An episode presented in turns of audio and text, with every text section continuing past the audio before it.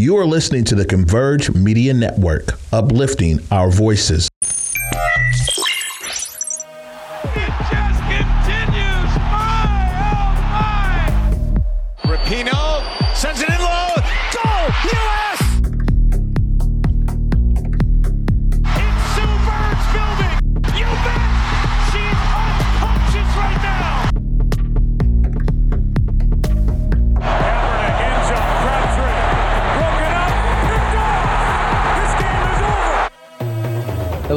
Everybody, and welcome back to Circling Seattle Sports on Converge Media. Of course, as always, I am your host here with you, Charles Hamaker, uh, here at the Black Media Matter Studios. It is the end of the month of July, uh, and you know, I say it throughout the spring and throughout the summer. Things continue to roll, especially uh, now with the fact that Seahawks training camp is currently underway, uh, bringing good news and not so good news. So getting into all of that, we'll get straight into our Seahawks part of the segment, which has uh, kind of been missing.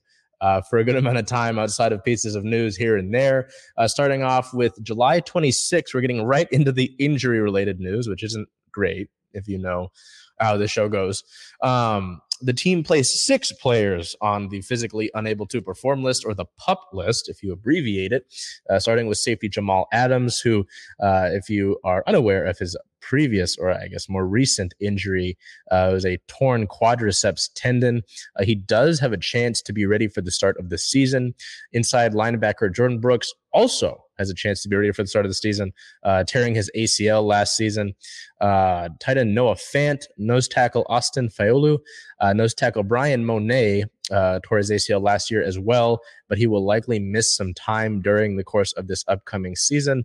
Uh, and then cornerback uh, Tariq Woolen had knee surgery this past, uh, well, this current, well, no, I guess technically this past offseason, uh, had a knee surgery uh, as it had a kind of freak accident walking off the field uh, in offseason workouts with the Seahawks. So he isn't expected to miss a ton of time uh, as his recovery has already been taking place.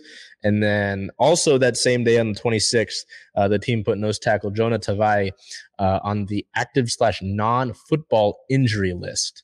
So, so not great news to start off training camp, but considering the injuries that these players suffered, it makes sense uh, that they were put on the pup list to begin training camp.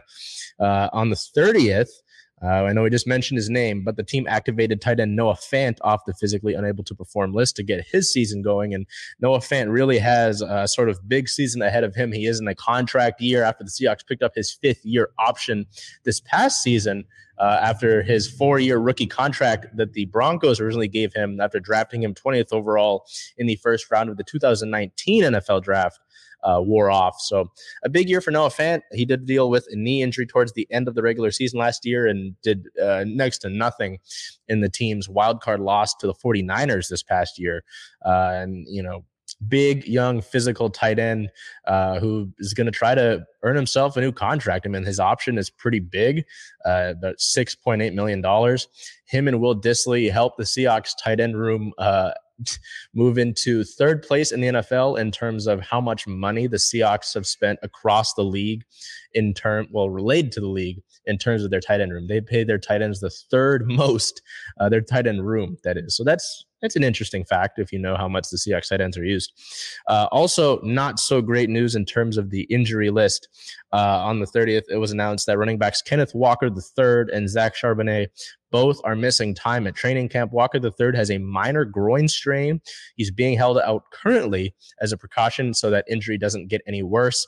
And then Charbonnet, the rookie out of UCLA, uh, is dealing with a shoulder injury. He is out indefinitely. Now, what that means is an unspecified period of time. I know that some people see the word indefinitely and they freak out, but uh, what Pete Carroll, head coach Pete Carroll, and the team said that they want to do at the current moment is really look at that, get more tests on it, and see what they're looking at with that shoulder injury uh, before they proceed with it and cause any sort of further damage. So that's the injury part of it. The sort of uh, not so great stuff. I mean, it's nothing that's too uh, knock on wood, nothing too scary at the moment, but obviously things that need to be worked on, taken care of, uh, sort of overseen for the Seahawks before they get some of these players into action or any workout really at all. So those two running back injuries do actually open up uh, the running back room. You know, I know that in the past few years we don't like seeing injuries to running backs because that's a lot of what the Seahawks have dealt with. But young running back uh, out of Georgia, pardon me, not, not Alabama, Georgia, Kenny McIntosh has showed great speed and great cutting ability uh, in training camp so far. It has impressed a lot of people with his tape. So who knows? I mean, I know that he was a really late draft pick for the Seahawks, and there was a lot of determination for him to kind of show out. Uh, so hey, maybe Kenny McIntosh backs onto the backs on, uh, bursts onto the field. So moving over to team related notes as we continue with the training camp pre-training camp uh, sort of news here. On the 24th the, uh, two days before training camp started the team signed outside linebacker slash pass rusher uchenna nwosu to a three-year $59 million extension. It includes $32 million guaranteed with a $15 million signing bonus. And the way that his contract works actually created $2.91 million in salary cap space this season uh, for a few other things to go on. So some some work there. The Seahawks extend a young linebacker uh, in his twenties, get him a guy that tied for the team lead in sacks last year with Darrell Taylor and was really a one of the team's most consistent performers last year, whether that was, you know, tackles for loss, disrupting plays, uh, you know, getting to the quarterback, something that the Seahawks have desperately needed in their past few years. They lock up uh, Uchenna after, you know, what would have been his last year in his contract uh, after signing a two-year deal uh, two off seasons ago. So good, smart move to get Nwosu you know, lock him up there and, and someone that's been a key performer for the Seahawks team. Uh, so to go and get that done was really smart there. Some other sort of related news, uh, team notes here uh, is it's training camp. There's going to be a lot of roster moves, players that the Seahawks want to bring to training camp and take a look at, kick the tires on, uh, and give a chance. You know, competition is a big thing, obviously, with Pete Carroll and this this Seahawks organization. On the 25th, before I get into more of those team related notes, uh, and what roster moves. I almost said wa- waiver moves. Uh, on the 25th, the team restructured free safety Quandre Diggs' contract to convert his 2023 salary into a bonus, uh, which does help move up some salary cap space there. And it's funny because Diggs himself tweeted about it. If you follow Quandre Diggs on Twitter, you know that he is someone who will break news himself. He was uh, actually the first to tweet about the Bobby Wagner deal uh, this past offseason. Well, yeah, so that was kind of fun. Uh, also on the 25th, the team did sign running back Zach Charbonnet to his four-year rookie deal worth six million eight hundred seventy-six thousand and seventy-nine dollars, with a two million dollar uh, seven hundred eighty-four uh, two million seven hundred eighty-four dollar signing bonus. Then we get into the roster moves, uh, making all sorts of space uh, for training camp here. The team on the 25th waived defensive back James Campbell and Isaiah Dunn, in addition to outside linebacker Alton Robinson. Now, Robinson was an interesting name to see cut, considering that he never really saw a consistent amount of playing time for the Seahawks. He dealt with injuries uh, and just it didn't work out for Seattle at this current point in time, I wouldn't put it out of the realm of possibility that he gets brought back at some point in training camp or maybe even on the team's practice squad. But right now, uh, the corresponding move to that was signing defensive tackle Roderick Perry.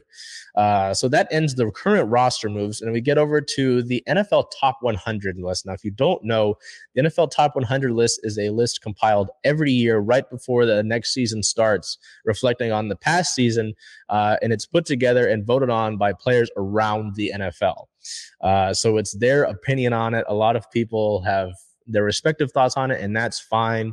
You know, it's uh, it's tough to really look at these lists and put too much stock into it, considering that some players don't see certain guys all the time uh, and they don't know that their talent level, and it's not necessarily a good evaluator of skill, production, what have you. So we get here. This the NFL, the NFL released their just missed the top 100, and there are three Seahawks in that list. Uh, at 110, free safety Quandre Diggs, 102 inside linebacker Jordyn Brooks, and pictured on your screen there. 101 wide receiver DK Metcalf. Now there was some interesting commentary on this because you could certainly argue that both Metcalf and Diggs should both be in the top 100 list, but again, not the best uh, sort of way to evaluate talent, production, etc.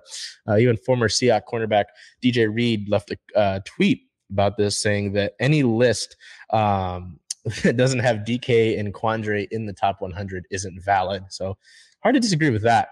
Uh, but we get into the actual top 100. The rest of the list is still currently being unveiled. So this isn't a finalized list. There will probably be I hope so. A few more safeties. I mean, a few more players on this list for the Seahawks. Uh, so the current players that have been unveiled already uh, in the top 100 are at 77, quarterback Geno Smith his first time in the NFL's top 100 list after a career year with Seattle. Uh, at 76, cornerback Tariq Woolen, who burst onto the scene as a rookie and tied for the league lead in interceptions, which is a wild stat in and of itself. And then at 62, he wasn't wearing a Seahawks jersey uh, during this past season, but he is now, and he's back. Uh, at 62, inside linebacker Bobby Wagner uh, is the most recent Seahawk to be named to that list. That is being currently unveiled, so we'll probably get some more for you um, when we come back next week. But that is it for the current point in time. We get back into the sort of roster related moves as the Seahawks continue, as I said, to work out this training camp roster. They're going to give guys uh, a chance and see what they've got. You know, competition again, it's always a big thing with this Seahawks team. On the 26th, the team signed outside linebacker Levi Bell, cornerback Andrew Whitaker, and cornerback Chris Steele, uh, while waiving nose tackle Jonah Tavai with that non-football injury designation, as we talked about when we got into the injury-related news. Uh, a familiar face was brought back, as I voice crack a little bit there. On the 27th, the team signed linebacker Ben Burr-Kirven, the former University of Washington standout, uh, who was dealing with some injuries in his career. Potentially thought that he might retire, uh, has been signed by the Seahawks, so he gets a chance there. Uh, the Seahawks kind of looking for more outside linebackers, and the fact that Jordyn Brooks is going to be out. I know Devin Bush has been with the team now, so uh, the linebacker spot outside of Bobby Wagner, uh, inside linebacker at least, and then outside of Uchenna Nwosu and the fact that this team needs more pass rush in general, uh, there's spots to be had there at the linebacker position. So maybe Ben Burr-Kirven shows out there. He's a little bit undersized, quote unquote, for a linebacker. So uh, it'll be interesting to see if he's able to make any sort of splash to earn himself a spot on the week one roster. Uh, on the 28th, this isn't roster related. Uh, quarterback Geno Smith declined an offer to appear on the Netflix show Quarterback, uh, the season two of it. So, I mean, I understand it. It would have been maybe interesting to see a little bit look uh, into Geno and sort of the behind the scenes stuff, but it makes sense. Probably wants to avoid any sort of distraction. Uh, like some players don't like having hard knocks, which the Jets will be on this year. Also, that day, the team signed cornerback Devon Witherspoon to his rookie deal. He became the last rookie in this entire draft class uh, to sign his deal. It's a four year, fully guaranteed $31.86 million deal with a $20.17 million signing bonus. So, good amount of money for the number five overall pick in this year's draft. They get a cornerback who they imagine will start uh, for them immediately to sign his deal. And after missing the first few days of training camp, he's back with the team and getting workouts. And also that day on the 28th, as I mentioned, roster moves. The team signed uh, UW running back, at least last year uh, at UW. He did transfer in from the University of Virginia. Wayne Taulapapa, uh, to a deal and waived cornerback Montre Braswell. So that is it for Seahawks related news as they continue training camp. Training camp will continue through the next few weeks. Uh, preseason games don't start till August 10th, so we'll get to that. Uh, but I imagine that we'll see more roster related moves and things of that nature. Uh, and hopefully, some of those players that were on the pup list will get activated uh, by the time we see you again. So we head over straight into Mariners related news as things continue. Tomorrow is the MLB trade deadline, so things are going to get interesting around here, I'm sure. Um, we'll get into the games though before we discuss any sort of tr- uh, yeah trade deadline acquisitions and such. Um, the Mariners headed out on a six game road trip in seven days after a 10 game homestand, uh, beginning with the Minnesota Twins, a Twins team that they saw for four games uh, during that 10 game homestand. So uh, they've played that team seven games in 10 days, I believe it was. So a lot of time to see a certain team. Anyway, they head over to the state of Great Lakes uh, July 24th at the Twins, a three to four loss. Unfortunately, player of the game, pinch hitter slash second baseman Kolten Wong. Wong had a one hit, one run, and two RBIs. A pinch hit go ahead homer in the top of the ninth inning actually gave the Mariners a three to two lead at the time. Seattle was unable uh, to close the deal in the bottom of the ninth and then failed to score an extra innings to lose that game uh, as Carlos Correa walked that off. So they lose the series opener. But on the 25th, they come back with a nine to seven win. Uh, play the game center fielder Julio Rodriguez. Julio got bumped down lower in the order in this ball game, and he responded with a two hit, two run, three RBI game both of those home runs. Uh, it is his first multi homer game of the season. So Julio responding there and really starting to turn things up. We'll get to that in a minute, but we'll finish out this series against the Twins. July 26th at the Twins, an 8 to 7 win. So the Mariners win their second consecutive series uh, beating the Twins in Minnesota, a Twins team that had been the hottest team uh, wins wise since the All Star break. Our player of the game shortstop, Dylan Moore. Dylan Moore slots in for JP Crawford, who got the day off, hitting three hit, getting three hits, pardon me, hitting three hits just doesn't sound right. Two runs and four RBIs. It's Moore's first multi-homer game of his career, uh, and it really looked like at this point in time the Demo was starting to find his groove after missing all of spring training and really struggling uh, in the first month, really, uh, that he had been activated off the injury list. So. They win that series against the Twins after losing the first game. They get a day off as they head down to Arizona to play this Diamondbacks team that's got a lot of talent. They're really young, including uh, Seattle native, native excuse me, an all star Corbin Carroll. Uh, so we go over to this Diamondback series here. Excuse me again. Uh, July 28th at the D backs, a 5 to 2 win. So they begin the series the right way. Uh, our player of the game catcher, Cal Raleigh. Cal, two hits, one run, and two RBIs on the day. Uh, so they get game one of the series. They lose game two, unfortunately, in a tight one. Uh, Corbin Carroll actually represented the winning run in the bottom of the eighth, stealing a base. Well, he advanced on a balk first after drawing a walk, stole third base, uh, and then it would advance on a bloop single in the center field. So Corbin Carroll uh, terrorizing on the base path. Our player of the game here, catcher Tom Murphy, one hit, one run, and two RBIs. Tom has a solo homer, uh, and he gets that second RBI on a sac fly.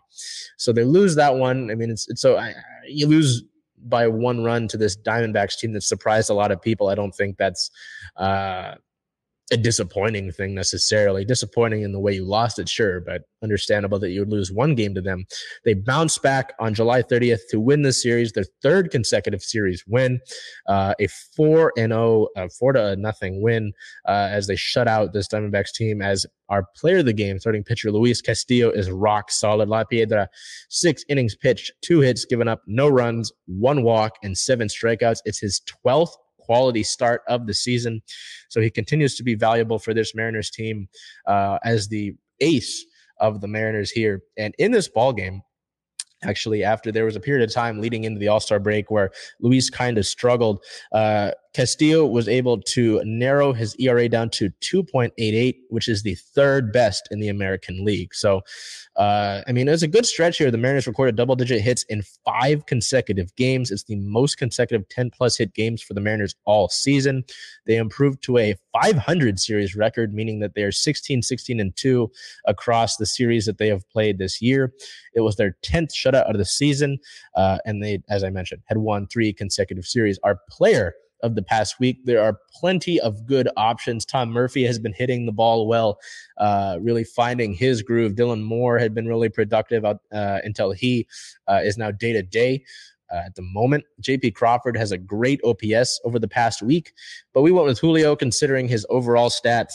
Um, you know, Julio and JP were really kind of neck and neck, but because of the total amount of stats that we saw with Julio. I went with Julio over the past seven days for the 2022 AL Rookie of the Year 10 hits, seven runs, three doubles, three homers. So six total extra base hits, four RBIs, one stolen base, a 345 batting average, a 367 on base percentage, which could be improved, but still a 759 slugging, which is great to see from a guy who shows a lot of power uh, and been struggling a lot. There's still some things for him to work on, surely.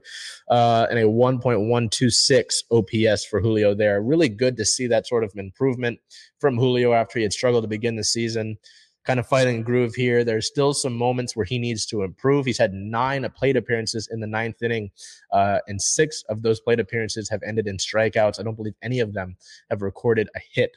So, an area for him to improve there, certainly. But the Mariners are in a very interesting situation. We talked about this last week uh, about you know th- that series win against the Blue Jays. Was it enough? Did they need a series sweep uh, of the Blue Jays, considering where the Blue Jays are in the wild card picture and where the Mariners are?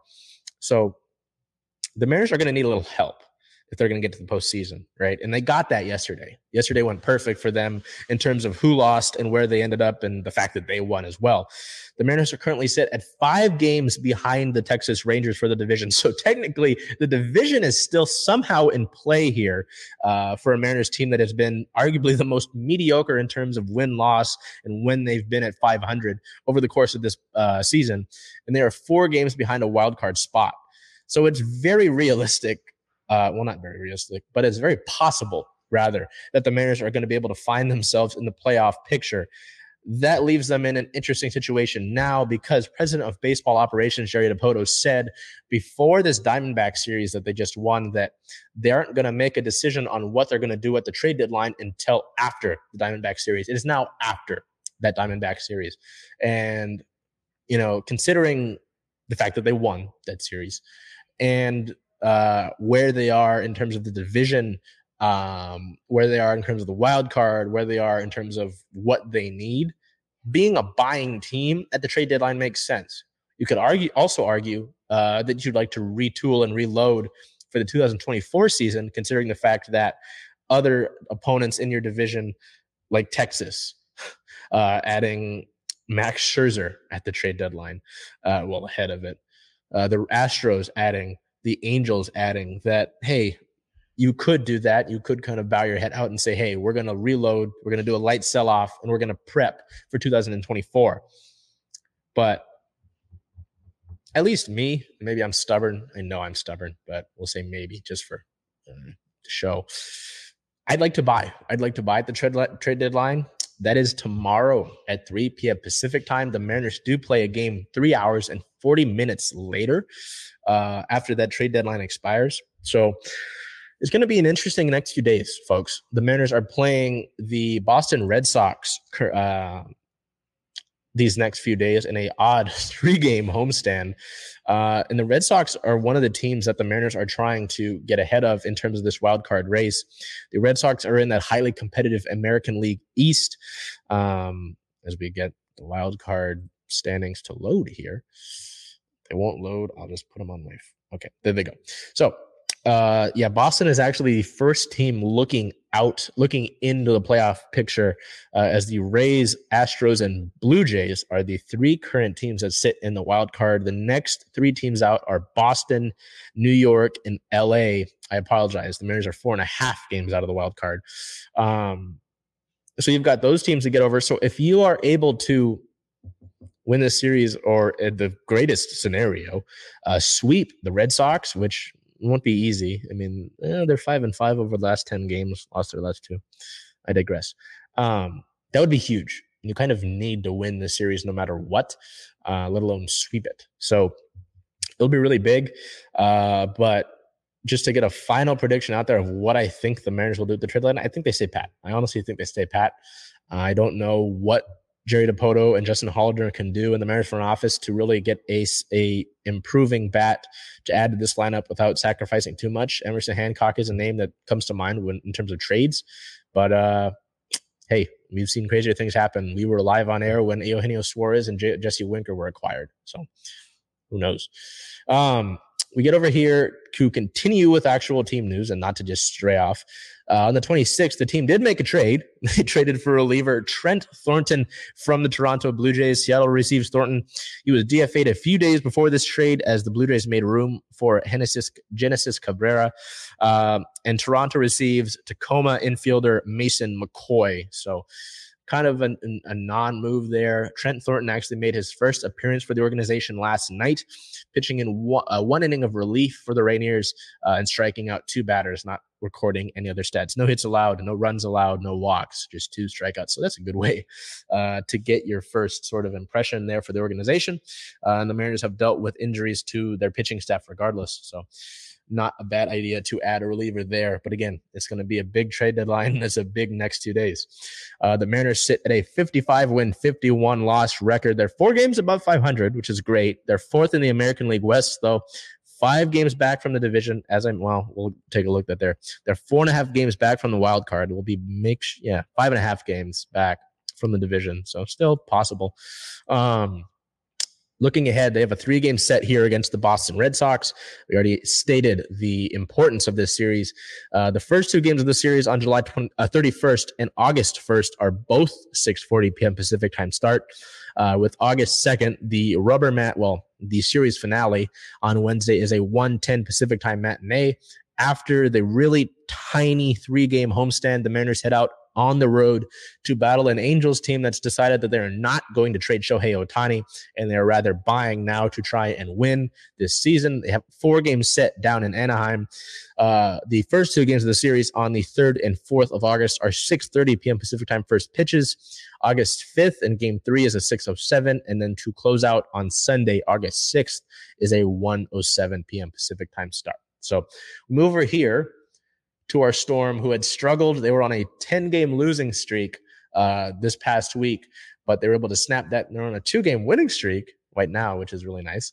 Um, we'll get to the not so great part. July 25th at the Liberty, the Storm battle all game long against the Liberty team that they have played really well this season, but they're unable to close the gap as they have been in most of their losses this season and the losses that they've played to Liberty an 82 to 86 loss. Our player of the game guard Jewell Loyd, 32 points, four rebounds, five assists, two steals, and one block for the Gold Mamba in this loss, unfortunately. So at this current point in time, the Storm losing streak had gotten to 10. Uh, it's the longest losing streak in franchise history. Like, well, shoot, what are we going to do here? Because as I mentioned last week, you know, the storm would plug one hole and then another one would spring open. It's like, well, what are we going to do? You have to put together a complete effort. It is possible with this team. They are a ragtag group of players, whether it's veterans from around the league or younger players. You know, learning had been tough for them to apply to these games, and they were able to do that though immediately after to snap the 10 game losing streak. Uh, they stop it at 10. They beat the Chicago Sky on the road uh, just a week after they had lost to them at home in ugly fashion. Seattle wins that one on July 28th, 82 to 74. Our player of the game, center Ezi Magbegor, the Australian, puts up a double double, 12 points, two rebounds, two assists, two steals, and two blocks. Ezi all over the stat sheet there in a big way. Honorable mention Gabby Williams. We'll get to Gabby here in a minute. So Seattle wins the second game of their road trip. They close it out successfully. So a happy plane ride home. They beat the Indiana Fever on July 30th. 85 to 62. Our player of the game guard, Jewell Loyd. Once again, the Gold Mamba shows out 26 points, four rebounds, eight assists, uh, which is a season high for Jewell, two steals as well. So I mentioned we'd get to Gabby. We do here. Our player of the week. I went with Gabby. Uh, excuse me, because these last two games here, you notice it wasn't, you know, her stats for the last three, because that game against the Liberty, uh, tough shooting game. Uh, Gabby, in her past two games, in that Sky win, a 17 point, six rebound, four assists, one steal, one block performance. And then in that win over the Fever, 14 points, two rebounds, four assists, and three steals. Three steals big there. Obviously, we know Gabby for her defense, but as I've talked about before, whether it's this past season uh, when she joined the Storm initially, as they tried to give Sue Bird a fifth title to end her career on, or this year when it was announced that she finally signed after there was all that back and forth. Gabby finding her offense is key to her really blossoming as a star player. We know how good defensively she is. She distributes the ball well. But when she finds her shot, it makes her really dangerous. It makes her a really key part of this Storm team. So, I mean, it's not there's not too much to go into in those storm wins. I mean, they played complete games. They're getting good performances off the bench. Seattle's bench is second in the WNBA in terms of their points scored. You know, that well, the interesting note is uh, that they've moved Sami Whitcomb into the starting point guard position for these three games. Now, you know, this was talked about in the offseason when the team brought Sami back to the franchise after she spent some time with the Liberty there. Um, Sami's not the greatest passer in the world per se, but her scoring ability, her, you know, her three points obviously big, kind of opens things up for this offense more because it brings another threat on the floor uh, for the Storm. Dulcy Fankam Mendjiadeu is a great rebounder, great inside, uh, but her shot, you know, she, she's limited to the paint, really. And, you know, we look across the starting five, you know, we go from Dulcy, we already talked about her. Ezi can shoot the three ball. She's your second scorer. We know that. Okay, so there's two scores with Jewell Loyd. Gabby Williams, until she really hits her shots, teams aren't going to respect it enough. She hit her, her shots in the last two games, but you know we'll conti- we'll imagine as if though she's not. So there's two scores still. Adding Sami on the floor really opens up another option, not only giving Jewell more room, but also, you know, the danger in what Sami brings as well. So it's great to see that. Jordan Horston missed that game against the Liberty with a shoulder. I know due to personal reasons. My apologies. Um, but she was back. She had a great game against the Fever there off the bench. Uh, I believe she had 17 points there. So you're seeing a more complete game. And in that Chicago game last week, at home against the Sky, the Storm out rebounded massively. This time against the Sky, it was the Storm who out rebounded their opponent massively. So you'll see it throughout the course of this season. I would hope to not see another losing streak like this, but we're going to see ebbs and flows. We're going to see learning moments, uh, growing pains, all of that. Those a long growing pain. It's painful.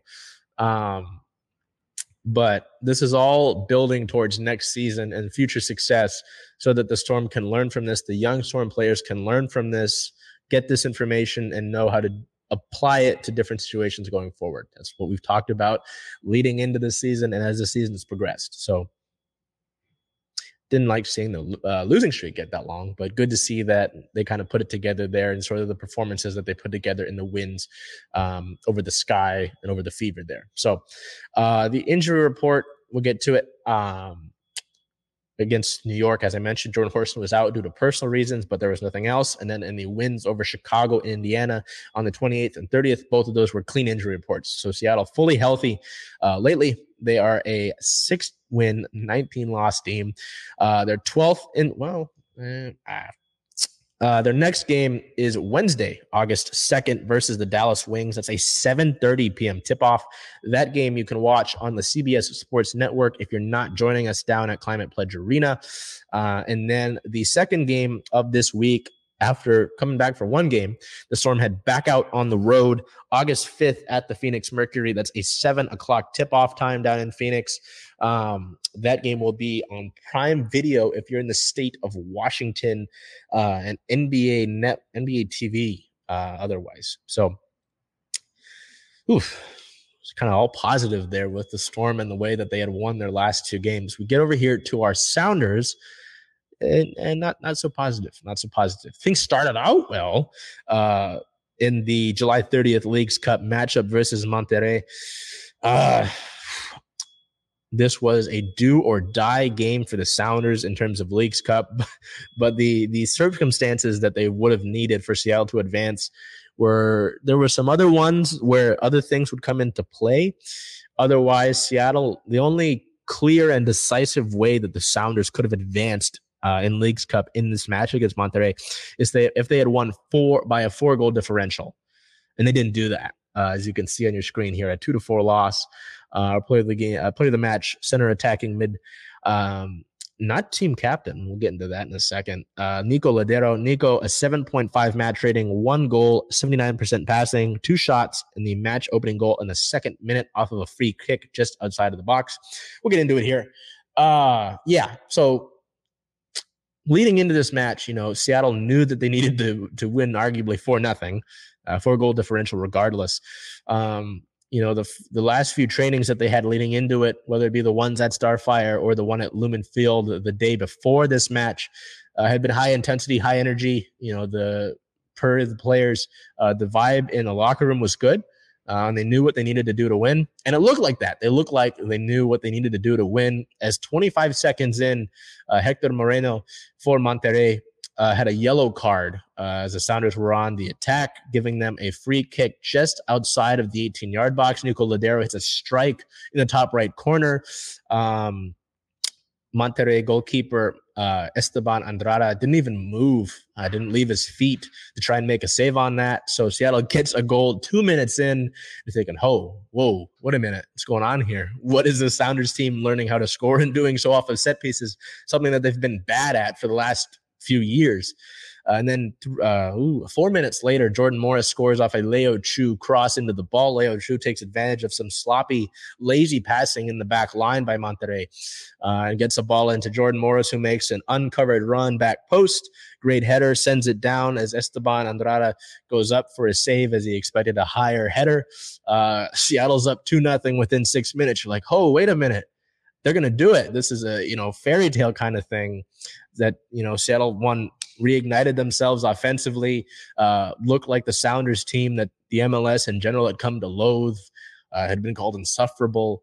Uh, and then they got a kick in the teeth. And then reality set in and Monterrey scored the next four goals. In the 31st minute, uh, they got one off some nice combination play as Monterrey had room uh, and got a rebounded shot after Stefan Cleveland. We'll get into why Stefan Cleveland was in this match. Uh, made the initial save, but then the Sounders back line allowed enough space and time for a rebounded shot. So you're like, oh, shoot, okay, it's two to one. still possible though. 45th minute, uh, with two minutes into extra time, uh, and Monterrey gets a penalty. Whether that was a penalty or not doesn't matter uh, now, at least. And you go into halftime two to two. Like, oh shoot, where did all the momentum go? Life had been sucked out. It was kind of a punch in the gut. And then three minutes after the halftime whistle, you know, okay, regroup, move forward. We can only do so much about the past now three minutes in, Monterrey scores, and it's then it's kind of like the wheels have fallen off. You know, we're on uh, the type. You know, it's no longer a speeding car uh, or speeding train. We're on the sort of Flintstones car where they're you know running to power the thing. Um, so yeah, Monterrey scores four goals unanswered. And Seattle gets bounced. They now don't play a match until August 20th when they host Atlanta. It is uh, really frustrating I mean, to see this sort of thing. Seattle has been really scuttling, you know, kind of stumbling forward since May uh, after they had vaulted themselves to the top of the Western Conference here in the MLS. And now they just kind of look like they're continuing to search for answers. They had that jolt um, in the first 10 minutes there uh, after that six minute goal in the time after that leading into the Monterrey goal in the 31st minute. Really kind of settled in. They said, hey, we got to wake up you know they're going to score these first few goals in the first you know 10 minutes. Um so yeah there's a lot to think about here. Uh, in our write-up we talked about it you know what do you do in the short term and in the long term? Because in the long term there's a lot of answers. I mean a lot of questions that need to be answered. Um, with a lot of contracts that expire at the end of this season uh, some aging veterans uh, and where the club wants to go directionally you know, with this, whether they want to tear things down and, and rebuild from here, considering you don't have a lot of players necessarily in your uh, MLS Next Pro and just general youth prospects that can start uh, immediately. And in the short term, you still have MLS playoffs to shoot for. You know, you still got the rest of the regular season to go. You are at fourth place in the Western Conference. You can find a way to climb higher than that. But with the way you've been playing, you arguably might slip even more. So You know, it's if it's it's like I said in the weeks weeks past with the Mariners, for the Sounders, it's going to have to come internally. You know, there's nobody that they can bring in right now or call up, uh, come off the bench that's going to really kind of give them a kickstart, um, and really give them a burst of energy. You know, they've been generally strong defensively, not in last night's loss. Um, been generally strong defensively. It's just been their attack, and then their their attack looked great in these first six minutes. What went wrong? I couldn't tell you. So, anywho, we get over to injury related news here. On the 25th, goalkeeper Stefan Frei uh, underwent a procedure to correct joint alignment in his finger. Frei began rehabilitation immediately following the procedure, and he's not expected to miss an extended period of time. So that was the reason uh, why we saw goalkeeper Stefan Cleveland in this match.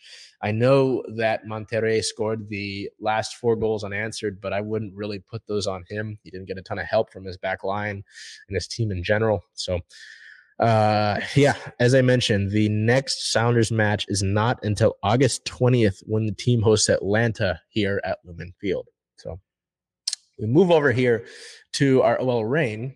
We talk about a soccer club uh, that's actually doing anything. Um, Challenge Cup play. We get into Challenge Cup play as the Women's World Cup continues to push forward. Uh, you know, the Reign without a NWSL leading eight players that are currently at the World Cup. Um, they got the Reign got back into action uh, with a Challenge Cup match against the San Diego Wave here on July 28th. They would win this one by a one to nothing result. Excuse me. Our player of the match, uh, forward and team captain Bethany Balcer, one goal, four shots, and one shot on target. In our photo of the match here, you can see Bethany celebrating her penalty kick goal. Uh, she was shadowboxing the corner flag here, uh, just kind of funny. Uh, so with that win, the Reign clinch the Western Division of the Challenge Cup it means that they've got an automatic berth into the semifinal round of the Challenge Cup. If you're unaware of what the Challenge Cup is, it's an in season tournament in the NWSL. It used to be leading into the NWSL regular season as if it was a preseason match. And it was kind of viewed like that for the longest period of time. Um, until recently, the prize pool money got a kick up. So now there's extra incentive to win these matches. Um, and with the depth that the Reign have, even still the depth that they've had, they've got with the eight players lost to the World Cup, um, they've been able to succeed. They haven't lost, knock on wood, uh, in this Challenge Cup yet through five matches. They got four wins, no losses, and one draw. Uh, so as I mentioned, they clinched the Western Division there. They were without uh, midfielder Jess Fishlock with a leg injury in this one, and defender uh, well defender Kellyanne Livingstone was questionable with a leg injury, but she was available for wow that was bad for selection um, when the roster uh, the starting eleven came out. Uh, and then defender Lou Barnes was not listed on the injury report, but she was given the match off to sort of rest and give other players some minutes there in Challenge Cup play. So it was really, uh, I know it was a one to nothing result, but the Reign defense looked strong in this one. San Diego really didn't create too many dangerous possessions and opportunities in this match against goalkeeper Claudia Dickey in the back line of uh, Veronica Latsko, um, Sam Hiatt, Phoebe McClernon, and, and Shay Holmes, um, UW Husky Shay Holmes.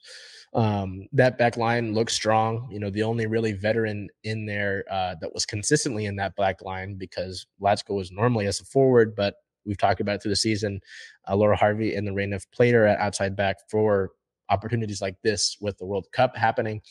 Uh, that back line looks strong. Claudia Dickey looked strong when she needed to. Um, and otherwise, it was a pretty solid performance. I mean, could have generated more offensively, certainly. Uh, but the Reign get that penalty kick late in that match. Balcer wearing the captain's armband as Lou Barnes was out, um, taking the match off uh, and getting some rest. Uh, wore it well. I mean, she stepped in.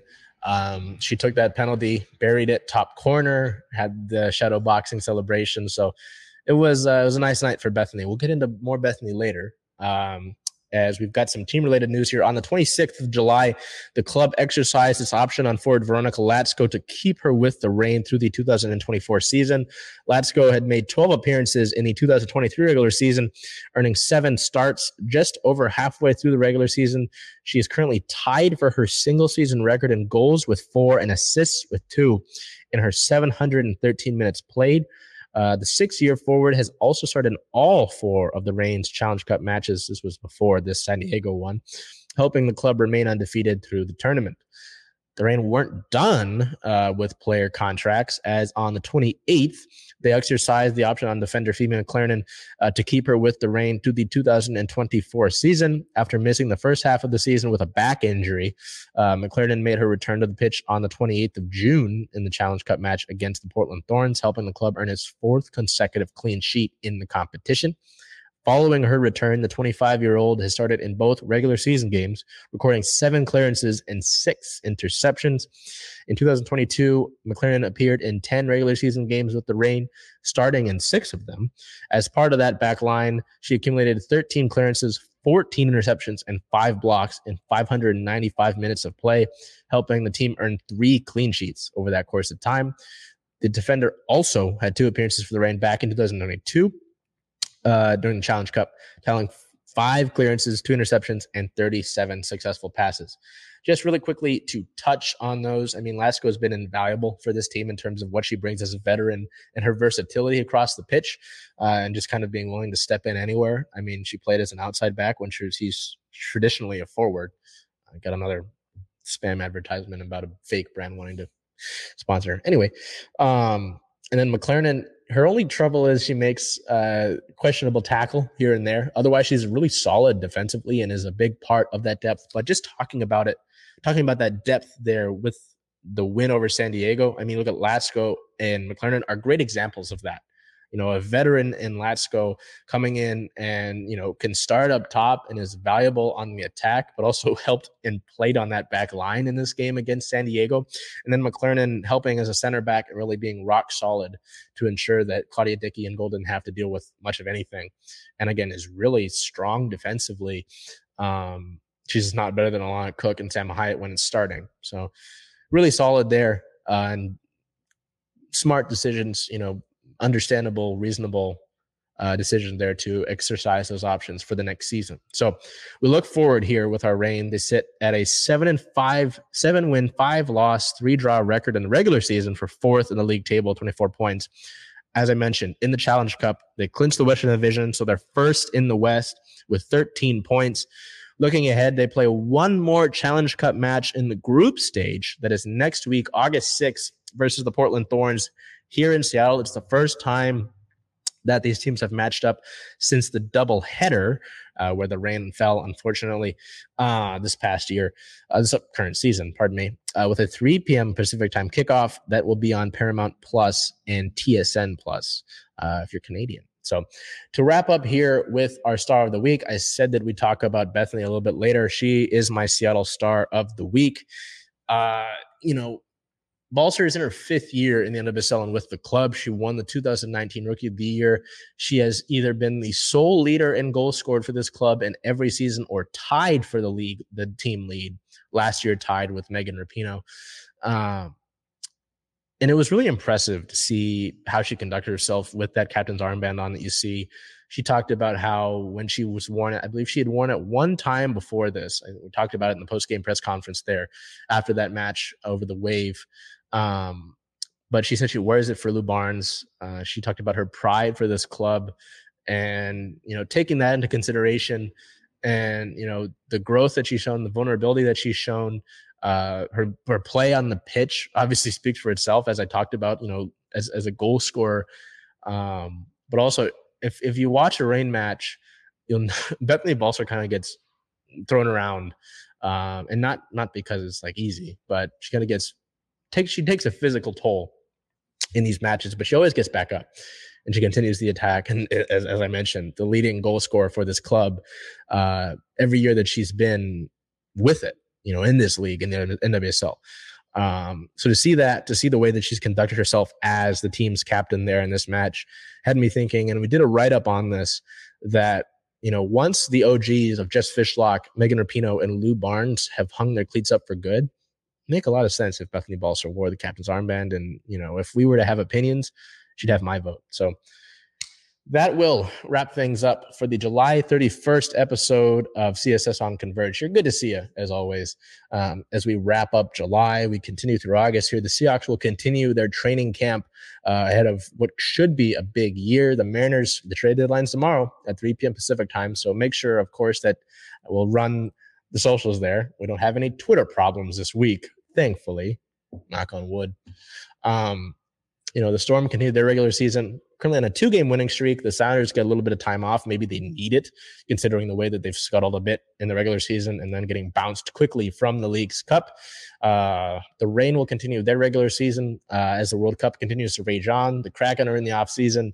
Seals are in the off season. Bunch of off seasons. Anyway, until we see you next week, take care of yourselves, be well, and do whatever you can to make today a great day.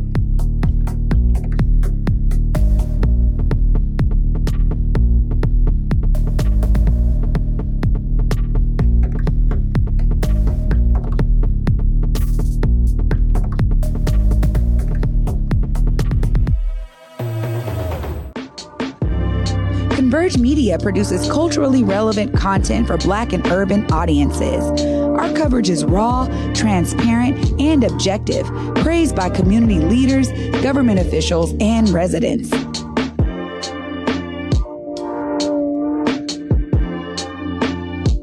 Support Converge Media today via Venmo, Cash App, or PayPal at Converge Media.